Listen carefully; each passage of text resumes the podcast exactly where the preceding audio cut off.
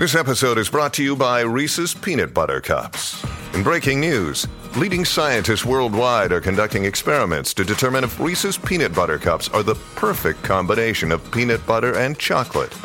However, it appears the study was inconclusive, as the scientists couldn't help but eat all the Reese's. Because when you want something sweet, you can't do better than Reese's. Find Reese's now at a store near you. Sharing ideas about money. This is Share Radio.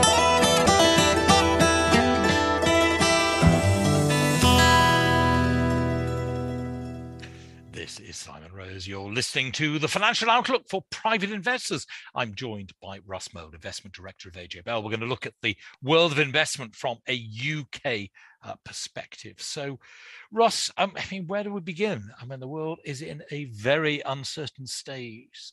Yeah, and, and, it's, I mean, the, the Bank of England uh, Monetary Policy Committee statement actually summed that up really pretty well if you read the statement from, from, from midday today. Um, I guess what caught people's eye was yes, they did raise interest rates by a quarter of a percent to 0.75%.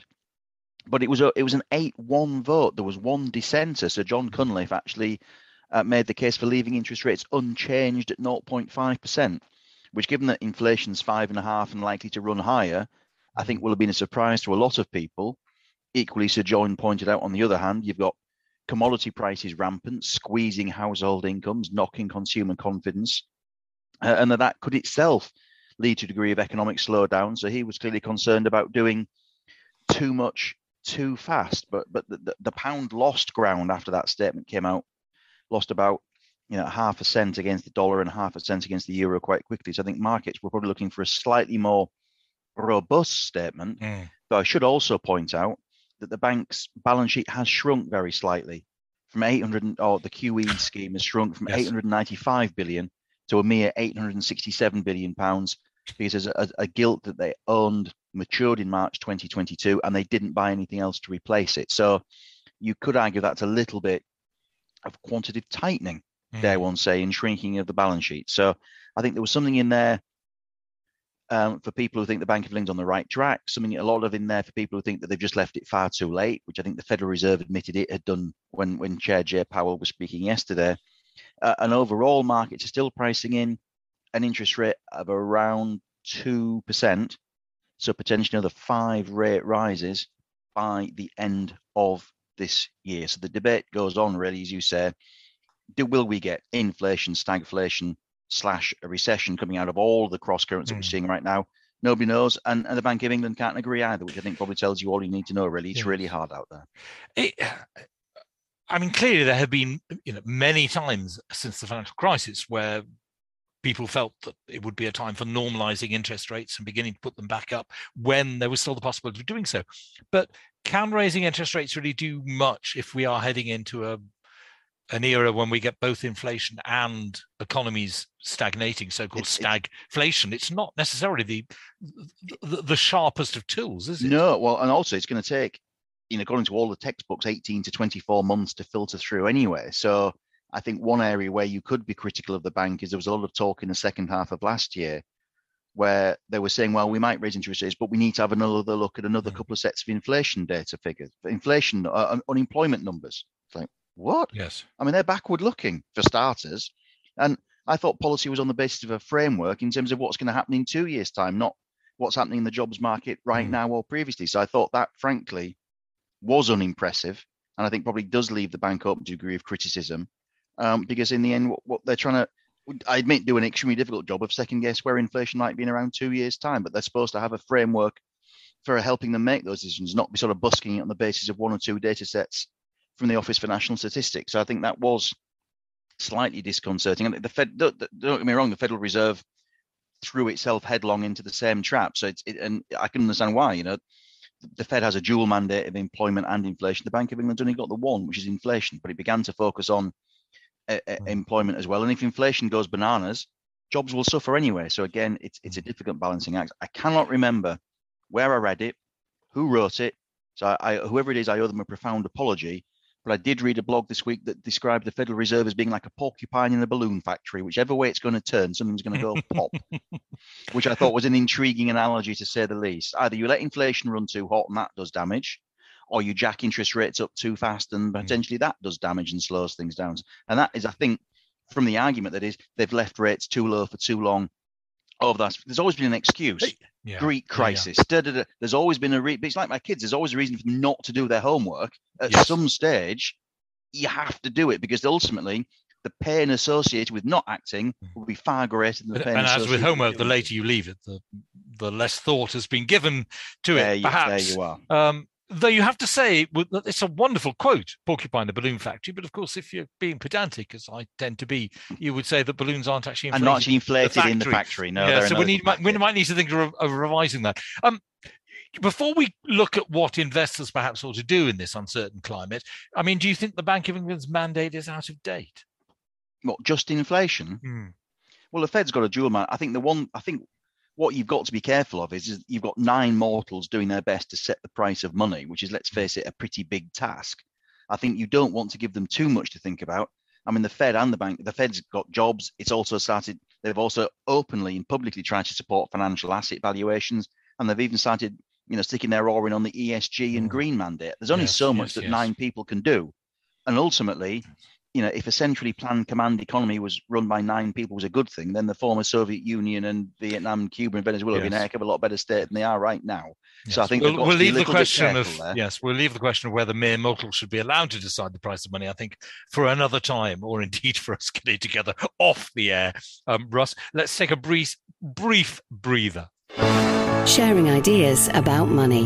This is Share Radio.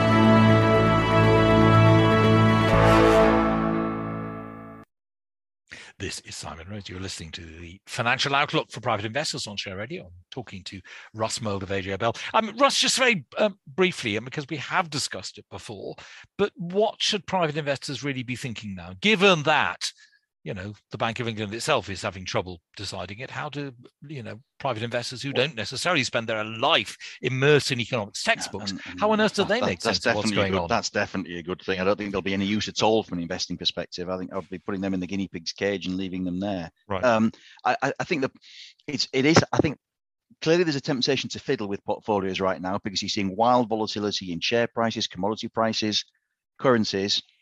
But ultimately, I still can't help but think that avoiding that temptation is a good thing to do.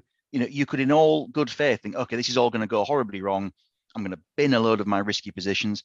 Mm. And unlikely as it seems, a ceasefire is called, and everything would suddenly rally very, very strongly. I'm almost certain. So again, trying to second guess those events would be very is is, is very, very difficult. So you need a balanced portfolio, diversified across multiple outcomes: inflation, deflation, stagflation, upturn, downturn, just to give you some downside protection and some hope for upside potential.